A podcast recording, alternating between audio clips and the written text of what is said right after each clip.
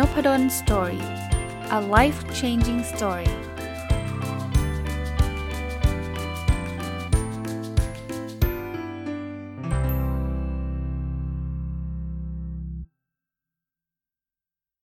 วัสดีครับ ยินดีต้อนรับเข้าสู่นพดล Story พอดแคสต์นะครับ วันนี้จะเอาอาเรื่องหนึ่งมาฝากนะครับ ต้องเล่าที่มาที่ไปให้ฟังนิดนึงนะครับ ก็เมื่อวันเสาร์ที่ผ่านมานะผมได้รับเชิญนะครับจาก มหาวิทยาลัยหัดใหญ่นะครับ ให้มาพูดจะเรียกว่าไม่พูดไม่ใช่พูดสิครับ จะเป็นคล้ายๆเป็น guest speaker ผ่านซูมนะผ่านซูมนะครับ คู่กับท่านอาจารย์ดรบวรนันนะครับ ซึ่งท่านก็เป็นนายกสมาคม PMAT นะครับ ที่เกี่ยวข้องกับเรื่องของการบริหารบุคคลนะครับ ให้มาพูดถึงกึ่งๆว่าคนจะต้องปรับตัวยังไงหลังจากที่เกิดโควิดนะครับ ตอนนี้โลกเราเปลี่ยนไปเป็น new normal แล้วอะไรประมาณนั้นนะครับ ผมได้ไปพูดแล้วใช้เวลาชั่วโมงครึ่งนะครับ ก็จะเรียกว่าไม่ได้ผมคนเดียวนะครับ ท่านอาจารย์ดรบวรนันก็ท่านก็ก็ได้มาแชร์เป็นฟอรัมนะครับ เป็นลักษณะแบบนั้นนะครับ ก็จะเป็นคำถามคำตอบอะไรเงี้ยแต่ระหว่างที่ผมทั้งทั้งได้ได้พูดแล้วก็ได้ฟังนะครับ ผมก็จดประเด็นหลาย ๆ เรื่องมานะครับ วันนี้เลยอยากจะนำมาสรุปสั้น ๆ เอามาฝากสำหรับคนฟังนพดลสอรี่พอดแคสต์นะครับ ว่า ในความเห็นของผมนะ อันนี้เป็นความเห็นของผมส่วนตัวที่ได้พูดไปในฟอรัมเนี้ย ผมมีความเห็นยังไงนะครับ เริ่มต้นจากอันแรกนะอ่ามันมีคำถามว่าเอ่อ next normal ของเราอะ่ะ มันจะเป็นยังไงนะครับ ตอนนี้เราเราเรามีคำว่า new normal มี next normal หรืออะไรก็แล้วแต่เนี่ย คิดว่าหลังจากเกิดโควิด -19 สมมุติว่าโควิด -19 มันหายไปแล้วเนี่ย โลกเราจะกลับไปเป็นเหมือนเดิม หรือว่าโลกเราจะเปลี่ยนไปนะครับ สำหรับความเห็นของผมส่วนตัวเนี่ยผมคิดว่าแบบนี้ครับ อันแรกสุดเนี่ยจริงๆ แล้วสิ่งที่เกิดขึ้นในปัจจุบันเนี่ยเท่าที่ผมเห็นนะ มันไม่ได้เป็นสิ่งใหม่ที่มันมาเกิดขึ้นช่วงโควิด -19 นะ มันเป็นสิ่งที่มีมาอยู่แล้ว ก่อนโควิด -19 ก็มีมาอยู่แล้ว เพียงแต่ว่าโควิด -19 เนี่ยมันเป็นตัวเร่งปฏิกิริยาทำให้สิ่งเหล่านี้เนี่ยมันเกิดได้เร็วขึ้น ผมถูกถามในบริบทของมหาวิทยาลัย ผมก็ยกตัวอย่างว่าเอาง่ายๆเลยออนไลน์เรียนรู้เนี่ย ถามว่าก่อนโควิด -19 มีไหมครับซู Microsoft Team มีมาหมดแล้วทั้งนั้นนะครับ ไม่ใช่ว่ามันเพิ่งมาอินเวนต์หรือเพิ่งมาสร้างขึ้นในช่วงโควิด -19 ไม่ใช่เลยนะครับ การเรียนการสอนผ่านออนไลน์มีมาก่อนหน้านี้โหนานนมแล้วฮะแต่โควิด -19 มันทำให้ adoption rate หรือว่าอัตราการยอมรับสิ่งเหล่านี้ มันเกิดได้เร็วขึ้น ถ้าเป็นแต่ก่อนเนี่ยเราบอกว่าอาจารย์ทุกคนครับ เรามาสอนออนไลน์กันเถอะครับ ผมคิดว่าคงยาก แล้วก็จะคงต้องมีแรงต่อต้านอยู่ค่อนข้างเยอะทีเดียวนะครับ เพราะว่าผมก็เชื่อนะครับว่าท่านอาจารย์ก็คงบอกว่าอุ้ยสอนออนไลน์มันสอนไม่ได้หรอกมันไม่ดี มันมันสู้สอน face to face ไม่ได้ สอนแบบเจอหน้ากันไม่ได้ ไม่ใช่แค่อาจารย์นะครับ ผมก็คิดว่านักศึกษาหรือนิสิตหรือคนเรียนก็เช่นเดียวกันนะครับ ถ้าบอกว่าอาจารย์ก็จะสอนคลาสนี้เป็นคลาสออนไลน์ก็อาจจะไม่ค่อยมีคนอยากเรียน เพราะว่าเราไม่คุ้นเคยกับมัน แต่พอเกิดโควิด -19 เนี่ย สิ่งที่มันเกิดขึ้นก็คือ มันไม่ใช่ว่าจะสอนได้หรือไม่ได้ จะอยากเรียนหรือไม่อยากเรียนคือมันต้องสอนและต้องเรียนด้วยซ้ำเราจะเห็นการเปลี่ยนแปลงถามว่าทุกคนเปลี่ยนแปลงได้ smooth ไหมก็อาจจะไม่ได้ smooth ทุกคน ถามว่ามันมีประสิทธิภาพประสิทธิผล 100%เหมือนกับการเจอ หน้ากันหรือเปล่าคำตอบก็คือมันไม่ก็ไม่ได้เป็นแบบนั้น 100%แน่นอนนะครับ แต่เราก็เริ่มเห็นทิศทางที่มันเป็นประโยชน์ ทิศทางที่ดี อย่างผมยกตัวอย่างไปแล้วนะครับ ขออนุญาตพูดแค่หนึ่งตัวอย่าง เช่น การเชิญ guest speaker จากต่างประเทศอย่างเงี้ยถ้าถ้าเป็นแต่ก่อนเนี่ยเราคงไม่ได้คิดหรอกครับว่าเราจะเชิญเขามาได้ เพราะว่าถ้าเราสอนอยู่ในห้องเนี่ยโอกาสที่เขาจะบินมาจากอังกฤษ มาสอนเรา 3 ชั่วโมงแล้วบินกลับต่อให้เรามีเงินจ่ายเขานะ บางทีเขาก็ไม่อยากมาหรอกมันเหนื่อยเกินไปนะครับ แต่ถ้าเป็นออนไลน์ เราสามารถเชิญเข้ามาได้ 3 ชั่วโมงผ่านซูมเนี่ยผมเทอมที่ผ่านมาผมก็น่าจะเคยเล่าไปแล้วนะครับ ว่าผมก็เชิญผู้เชี่ยวชาญจากประเทศอังกฤษเนี่ยมาสอน2 2รอบเลยนะ2รอบผ่านซูมเนี่ยก็สามารถทำได้ง่าย ๆนะครับ ผมกลับมาที่คำถามนะครับว่าแล้ว next normal เนี่ยทุกอย่างจะกลับไปเป็นเหมือนเดิมหรือเปล่า ผมมองแบบนี้ครับว่ามันก็คงมีส่วนที่จะกลับไปเป็นเหมือนเดิม แล้วมีส่วนที่มันจะไม่กลับไปเป็นเหมือนเดิม อะไรก็ตามที่เราได้ทดลองทำแล้วเนี่ยมันไม่ work มันเป็นเป็นแค่ที่คั่นเวลาพูดง่ายๆว่าเออถ้าตอนนี้ไม่มีทางเลือกมันคงต้องทำแบบนี้ไปก่อนอย่างเงี้ยพอโควิด -19 มันหายไปวิกฤตมันหายไป แล้วมันจะมันจะหายไปในที่สุดนะครับผมเชื่อนะ ไอ้สิ่งนั้นมันก็จะหายไปด้วย เพราะมันไม่เกิดประโยชน์แต่อย่างใด แต่ผมเชื่อเหลือเกินว่ามันมีอะไรหลายอย่างที่เราได้มีโอกาสได้ทดลองทำในวงเล็บภาคบังคับเนี่ยที่เราต้องทำในช่วงโควิด -19 เนี่ยแล้วเราพบประโยชน์กับมัน เช่นผมผมคิดว่าการสอนออนไลน์เนี่ยจะไม่หายไปครับ แต่ไม่ได้แปลว่ามันจะถูก convert มาเป็นออนไลน์ทั้งหมดนะ หลายคนอาจจะกลับไปสอนแบบ face to face ใช่ครับ แต่ว่า การสอนออนไลน์จะมีอยู่มากขึ้นมากขึ้นกว่าเดิมแน่นอน เอางี้ล้วกันมากขึ้นกว่าเดิมแน่นอนนะมิ팅กันนะอะประชุมอีกเรื่องหนึ่งประชุมเนี่ยแต่ก่อนเนี่ยก็จะต้องเจอหน้ากันต้องขับรถกันชั่วโมง 2 ชั่วโมง เพื่อขับไปแล้วก็ไปนั่งประชุมกันประชุมกันเสร็จก็ขับรถกลับบ้านอะไรเงี้ยเดี๋ยวนี้การประชุมอาจจะทำได้สะดวกรวดเร็ว คุณจะอยู่ที่จังหวัดไหน หรือแม้กระทั่งประเทศไหน ถึงแม้ว่าตอนนี้เราไม่เดินทางออกต่างประเทศไม่ได้นะครับ แต่ว่า ถ้าถ้าหลังจากโควิด -19 ไปแล้วมีการเดินทางเนี่ย มันคงไม่ยากนัก ที่เราจะนัดประชุมกันทางออนไลน์ ซึ่งแต่ก่อนเนี่ยโหเรื่องใหญ่เรื่องโตมากประชุมออนไลน์เนี่ยจะประชุมกันยังไงแบบไหน เดี๋ยวนี้เนี่ยทุกคนมีความคล่องตัวมาก ที่คณะผมเองเนี่ยหลาย ๆ ครั้งเนี่ยเรานัดกันเราสอนกัน2แคมปัสนะที่ท่าพระจันทร์ที่รังสิตเนี่ยซึ่งแต่ก่อนเนี่ยเขาก็มีเขาเรียก teleconference นะ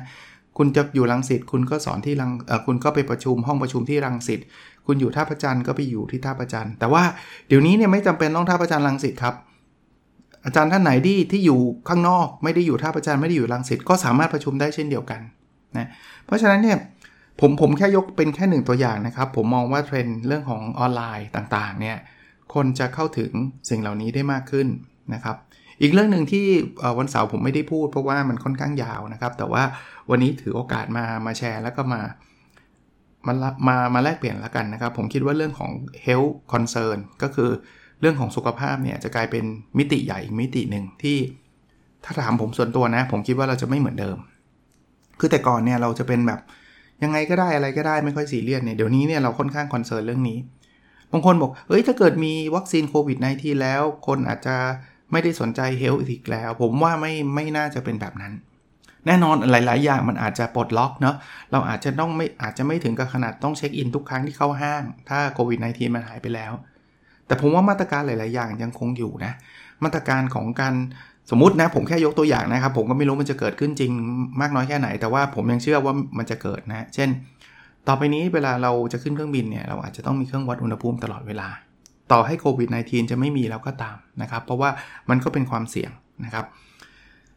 คำถามชุดที่2เนี่ยเป็นคำถามที่น่าสนใจมากบอกว่าเอาละเรารู้ว่ามันจะเกิดการเปลี่ยนแปลงแบบนี้นะครับ คนเราเนี่ยควรจะมีทักษะหรือมีกรอบแนวคิดยังไงนะที่จะทำให้เราอยู่รอดในในสังคมหรือในสภาพที่มันเปลี่ยนแปลงไปนะครับ ผมมองแบบนี้ อย่างแรกเนี่ยเราต้องมีแนวคิดก่อน แล้วเดี๋ยวทักษะเราค่อยไปพัฒนา แนวคิดที่ผมคิดว่าเป็นสิ่งสำคัญมาก ซึ่งหลายคนคงรู้จักกันอยู่แล้วละครับ คือแนวคิดที่เรียกว่า growth mindset เนาะผมแปลให้ฟังเร็วๆ ง่ายๆ แบบนี้ครับ Code Mindset เนี่ย ถ้าใครอยากอ่านหนังสือไปอ่านหนังสือชื่อ Mindset ของ Professor Carol Dweck นะครับท่านมาจาก Stanford ดิเขียนดีมากมีแปลไทยแล้วนะครับ แต่ว่าผมอธิบายง่าย ๆ แบบนี้ Code Mindset คือคือความคิดที่ว่าเราเนี่ยสามารถปรับได้สามารถเปลี่ยนได้ เราสามารถเก่งกว่านี้ได้นะครับ เรา เราเรา มันตรงข้ามกับ Fix Mindset เอางี้แล้วกัน Fix Mindset คือแบบฉันเกิดมาเป็นแบบนี้แหละ ฉันไม่มีทางทำอันนี้ได้ดีหรอกนะครับ คือถ้าเกิดเรามี mindset แบบ growth เนี่ย เราจะมีการพัฒนาเปลี่ยนแปลงตัวเอง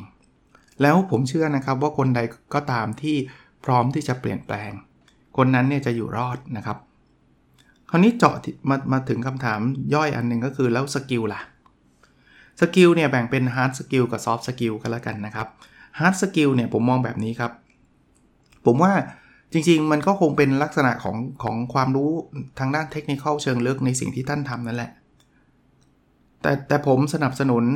สิ่งที่เขาเรียกว่า T shape อะครับ T shape คือเราจะต้องรู้ลึกแต่รู้ลึกอย่างเดียวไม่พอเหมือนหางตัว T นะครับ เราต้องรู้กว้างด้วยนะครับ ต่อไปนี้โปรแกรมเมอร์เนี่ยอาจจะต้องรู้ธุรกิจด้วย ต่อไปนี้เนี่ยคนที่ทำ HR อาจจะต้องรู้เรื่องเกี่ยวข้องกับ business model ด้วย คือฉันจะรู้เฉพาะ HR อย่างเดียวอาจจะไม่พอแล้วนะครับ อีกเรื่องหนึ่งที่ผมคิดว่าจะเป็นความรู้ที่สำคัญมากๆ ในยุคต่อไป และจริงๆปัจจุบันก็สำคัญนะครับ แต่ต่อไปจะทวีความสำคัญมากขึ้นเรื่อยๆ คือ การใช้เทคโนโลยีครับคำว่าใช้เทคโนโลยีมันอาจจะไม่ได้เป็นถึงขนาดเราต้องไปเขียนโปรแกรมคอมพิวเตอร์นะอาจจะไม่จะไม่ได้แปลว่าเราจะต้องอเป็น computer science หรือหรือ Data Scientist ไม่ต้องถึงขนาดนั้นครับ แต่เราต้องรู้จักวิธีการใช้มัน เหมือนคนเรารู้จักวิธีการใช้ mobile phone smartphone เหมือนคนเรารู้จักวิธีการฟังพอดแคสต์แบบนี้ครับ แต่หมายถึงเราผมหมายถึงในเรื่องของการทำงานเช่นเดียวกัน มันจะมีแอปพลิเคชันฟังก์ชันอะไรเยอะแยะมากมาย ที่มันจะมา facilitate ที่มันจะทำให้การทำงานเราเนี่ยทำงานได้ง่ายขึ้น อันนี้เป็น hard skill ที่ผมคิดว่าสำคัญนะครับ คราวนี้มาที่ soft skill ครับ soft skill เนี่ยผมคิดอยู่ 3 เรื่องนะผมผมเชื่อว่าคนเราเนี่ยจะอยู่รอดแล้วก็เติบโตต่อไปในการทำงานเนี่ยจะต้อง รู้เรื่องของการเรียนรู้ คือต้องเป็นคนรักการเรียนรู้นะครับ อันแรกเนี่ยคือถ้าเกิดคุณหยุดนิ่งเมื่อไหร่นะ ผมว่าเราอยู่ไม่รอดนะคำว่าอยู่ไม่รอดคือตราบใดก็ตามถ้าเราไม่สร้าง value ให้กับองค์กรเนี่ย องค์กรก็ไม่รู้จะเอาเราไว้ทำไมนะครับ เพราะฉะนั้นเราจะไปรอให้องค์กรมาเทรนเราเนี่ยผมคิดว่าคงไม่ไหวนะครับ เราต้องรู้จักพัฒนาตัวเองนะ learning เนาะคำแรกคำที่ 2 คือเราต้องมีความยืดหยุ่น flexibility โลกเรามันจะเปลี่ยนไปเร็วขึ้นเรื่อยๆนะครับ ท่านอาจารย์ดรบอกวันนั้นท่านพูดคำหนึ่งบอกว่าเราต้องเป็นสปีดโบ๊ทอะผมก็ชอบคำนี้นะครับ คือถ้าเราเรายังเป็นเรือบรรทุกเครื่องบินอยู่เนี่ยกว่าจะเลี้ยวทีเนี่ยใช้เวลานานเนี่ยผมคิดว่าทั้งองค์กรเลยนะ และทั้งบุคคลเนี่ยถ้ามีลักษณะเทอะทะ คือเอ้ยฉันจะไม่เปลี่ยนหรอกฉันเรียนจบมาทางด้านนี้ความรู้เมื่อ 5 ปีที่แล้วฉันจะมาแอพพลายในปัจจุบันเนี่ยเราไม่ flexible เลยเนี่ยผมว่าเราอยู่ได้ยาก อันสุดท้ายครับที่ผมคิดว่าเป็น soft skill ที่สำคัญเนี่ย คือเราต้องรู้จักเห็นอกเห็นใจคนอื่นนะ empathy empathy ที่ถ้าถ้าใครเรียนพวก design thinking มาเป็นข้อแรกเลยนะคือเราต้องเข้าใจลูกค้า เราต้องเข้าใจผู้ร่วมงาน เราต้องเข้าใจเจ้านาย เราต้องเข้าใจลูกน้อง ผมว่า empathy เนี่ยเป็นอะไรที่ AI ยังทำไม่ได้ ไม่แน่นะครับ ในอนาคต AI มาจะทำเรื่องนี้ได้ดีกว่าเราก็ได้ แต่ยังไม่ถึงตอนนั้น เพราะนั้นเนี่ยเราเราจะได้เปรียบ AI ในเรื่องนี้แหละครับ ยังไงก็ตามเวลาเราเอาเอาตรงๆนะ ไปตัดผมอย่างเงี้ยเราก็อยากยังอยากไปเจอคนอยู่ไหมเราจะได้พูดเขาได้ว่า เออ ผมเอาแบบไหนแบบไหนอะไรเงี้ย ถึงแม้ว่ามันจะมีเครื่องตัดผมอัตโนมัติต่อไปในอนาคตเราอาจจะยังเสียวๆอยู่ หรือมากกว่าตัดผมอายกตัวอย่างเช่น เราอยากจะปรึกษา เรื่องราวที่เรากลุ้มอกกลุ้มใจอะ่ะ ผมก็ยังคิดว่าเรายังอยากคุยกับคนมากกว่าคุยกับ AI เนาะ ถึงแม้ว่า AI มันจะมี information ที่ดีนะครับ อันนี้คือลักษณะที่ผมคิดว่าเป็น soft skill ที่สำคัญนะครับ เรื่องของการเรียนรู้เรื่องของ flexibility แล้วก็เรื่องของ empathy นะครับ ถัดมานะครับ แล้วเป็นคำถามชุดที่ 3 นะครับ แล้วมหาวิทยาลัยนะในบทบาทที่ผมเป็นอาจารย์มหาวิทยาลัยเนี่ยจะช่วยสร้างสิ่งนี้ได้อย่างไรนะครับ หรือมหาวิทยาลัยต้องมีการปรับเปลี่ยนตัวเองอย่างไร ก็แน่นอนครับเราคงต้องเปลี่ยนนะครับ ผมผมแบ่งเป็นยุคสมัยกันแล้วกันนะครับ ถ้าท่านอายุประมาณผมเนี่ย เราจะเห็นภาพชัดเจนมากขึ้นเรื่อยๆเนาะคือแต่ก่อนเนี่ยเรายังไม่มี Google เรายังไม่มีอะไรพวกนี้เลยอินเทอร์เน็ตเรายังไม่มีเลย อันนี้รุ่นผมนะรุ่นผมตอนเด็กๆนะอีเวนต์มาตอนเรียนมหาวิทยาลัยอินเทอร์เน็ตเพิ่งเริ่มมาก็ยังไม่ได้แบบ เรายังไม่มี web browser เลยอะนะเพราะฉะนั้นเนี่ยแต่ก่อนเนี่ยมหาวิทยาลัยเป็นแหล่งแห่งความเรียนการการถ่ายทอดความรู้จริง ๆ สิ่งที่เราเข้าไปคือจากไม่รู้เป็นรู้อะนะ แต่เดี๋ยวนี้เนี่ยถ้าเกิดเราต้องการแค่ knowledge เราต้องการแค่ความรู้เนี่ยไม่ต้องเข้ามหาวิทยาลัยก็ได้นะครับ YouTube ก็มีนะครับบล็อกก็มีนะครับ ที่ไหนก็หาได้นะครับนะผมยังจำได้นะครับเด็กๆเนี่ยหนังสือที่ผมชอบอ่านนะคือความรู้รอบตัวภูเขาที่สูงที่สุดในโลกอยู่ที่ไหน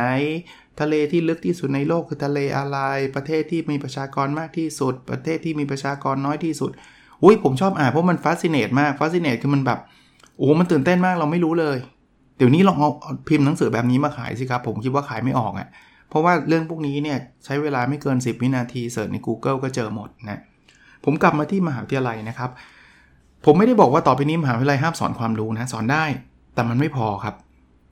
ถัดไปที่มันจะบียอนความรู้มันคือ รู้แล้วยังไงต่อ มันแปลว่าเราต้องแอพพลายเป็น เราจะสอนแต่ทฤษฎี 1 2 3 4 5 แล้วจบไม่พอละ เราต้องโยงทฤษฎีให้เข้ากับการปฏิบัติ แล้วทำให้ให้เห็นว่าไอ้ทฤษฎีตัวนี้มันมีประโยชน์ยังไง ถ้าไม่มีประโยชน์เราก็ต้องเลิกสอนเรื่องทฤษฎีตรงนั้นไป เพราะว่าเราไม่สามารถอธิบายได้เลยว่า รู้ทฤษฎีนี้แล้วทำให้เขาทำงานเรื่องไหนได้สำเร็จทำงานเรื่องไหนได้เร็วขึ้น ต้นทุนลดลงจริงไหมจริงไหมครับ ถ้าเกิดไม่มีประโยชน์นะซึ่งก็ต้องบอกว่าบางทีทฤษฎีเก่าๆมันอาจจะแอพพลายในชีวิตปัจจุบันไม่ได้แล้วก็ได้นะครับก็ได้ เพราะฉะนั้นเนี่ยสิ่งที่เราควรจะต้องทำก็คือเราต้องมาอสอน practice แต่ผมไม่ได้ให้ละทิ้งความรู้ไม่ได้ละทิ้งทฤษฎีนะครับ แต่โลกอนาคตต่อไป แล้วจริง ๆ มันไม่ต้องอนาคตแล้วครับ ผมว่าเดี๋ยวเดี๋ยวนี้เลยในปัจจุบันเนี่ยเราต้องสอนให้นักศึกษาเนี่ยตั้งโจทย์เป็นด้วยนะครับ แปลว่า เรารู้ทฤษฎีเรารู้ปฏิบัติ ถ้าเป็นแต่ก่อนเนี่ยเราก็อาจจะบอกว่า ไปทำข้อสอบ ใครเป็นคนตั้งข้อสอบให้ ก็อาจารย์ ข้อสอบที่แต่ก่อนนะ x บวก y เท่ากับ 5 x ลบ y เท่ากับ 3 อย่างนี้ไม่ต้องรู้ปฏิบัติรู้แค่ทฤษฎีก็ทำได้ละ x เท่ากับเท่าไหร่ y เท่ากับเท่าไหร่ ผมว่ายังข้อสอบแบบนี้ เดี๋ยวนี้ไม่พอละ ต่อมาเราจะเอาไปโยงปฏิบัติเขาจะไม่มีเป็นสมการมาให้หรอก เขาจะเป็นคำถามว่า เออเนี่ยเรามีคนเท่านี้คนเกิดเหตุการณ์นี้เกิดขึ้น แล้วคุณจะทํำยังไง แต่เดี๋ยวคุณต้องแปลไอ้คำถามแบบนี้เอาทฤษฎีเข้ามาโยง ทำมาเป็นสมการแก้สมการแล้วก็ไปตอบโจทย์จริงอะอันนี้ดีขึ้นมาอีกเพราะว่าเราทฤษฎีไปใช้งาน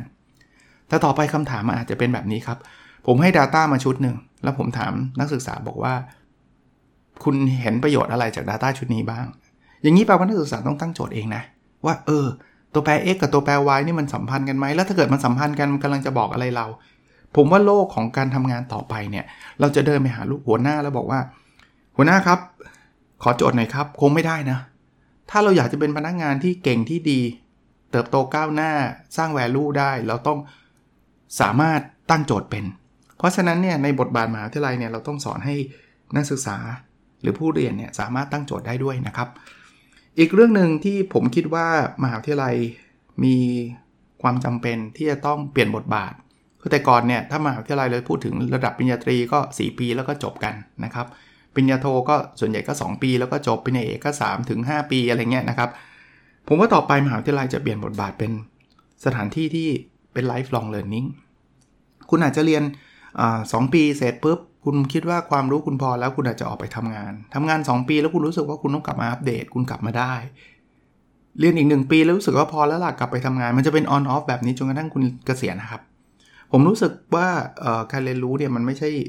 จะเป็นลักษณะแบบเดิมอีกต่อไป คือเรียน 4 ปีแล้วไม่ต้องเรียนอีกเลยมันมันมันไม่มีทางเกิดแบบนั้นอีกแล้วนะครับ ซึ่งแต่ก่อนอาจจะเป็นไปได้เพราะว่าโลกเรามันอาจจะไม่ได้เปลี่ยนแปลงเร็ว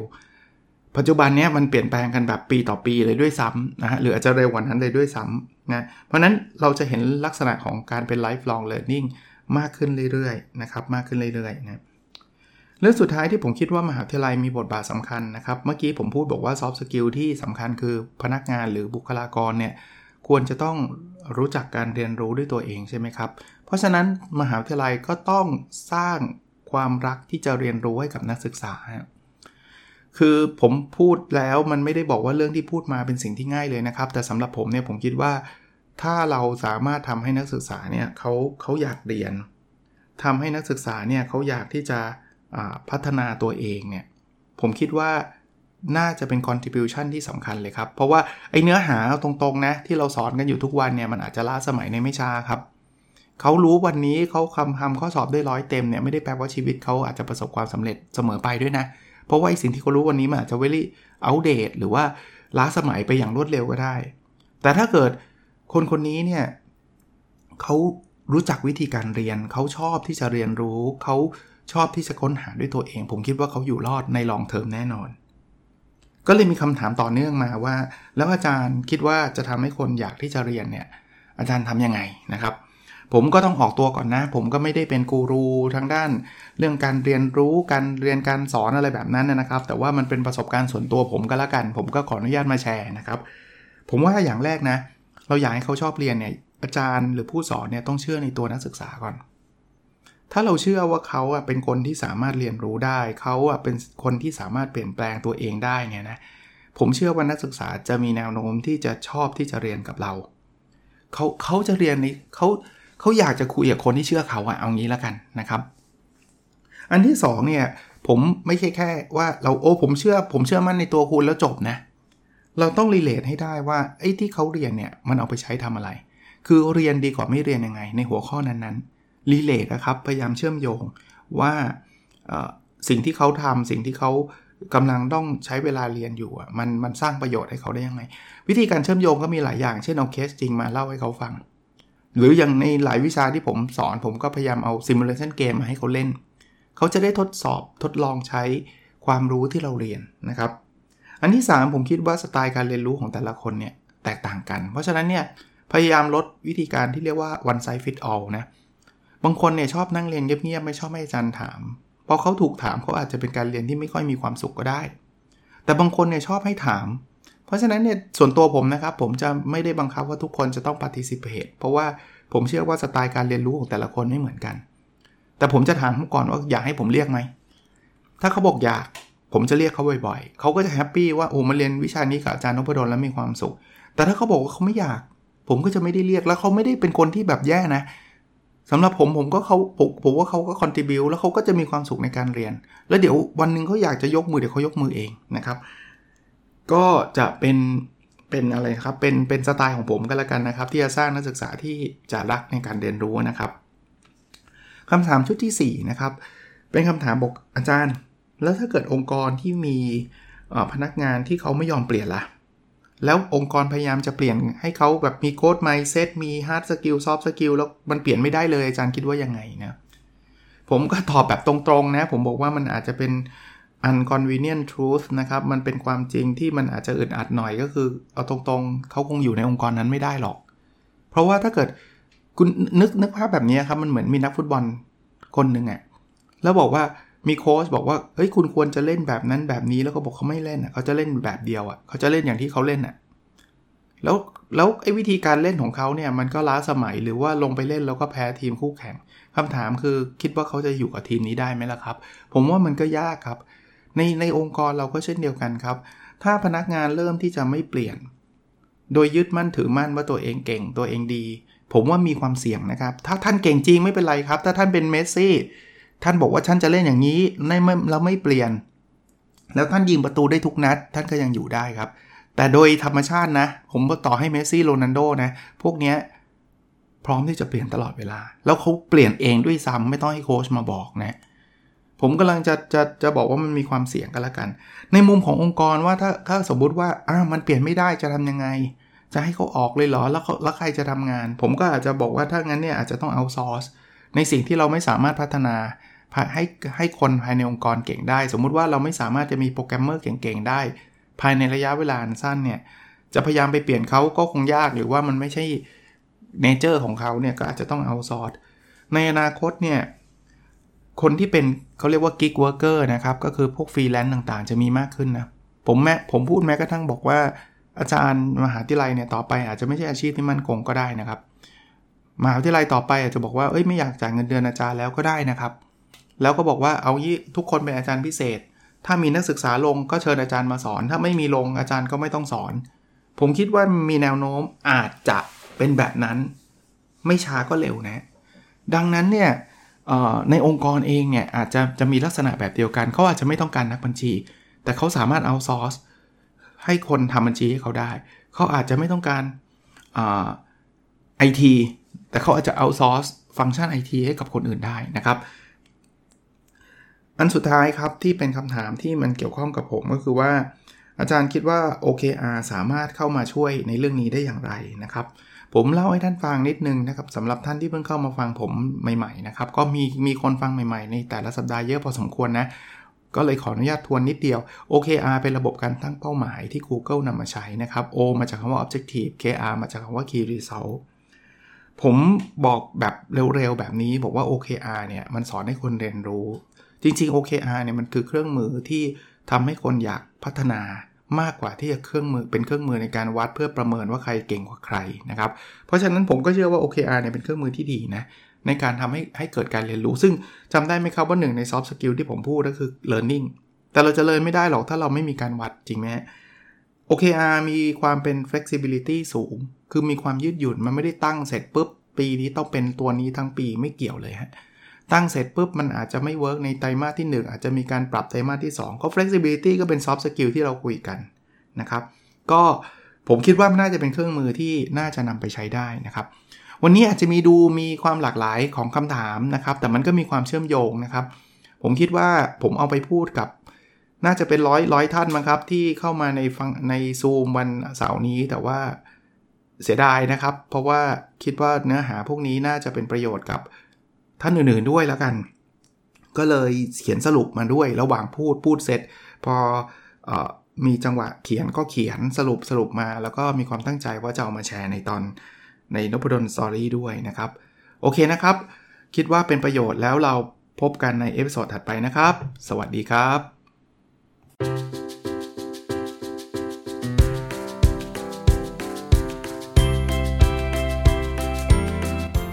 n o p a d o n Story a life changing story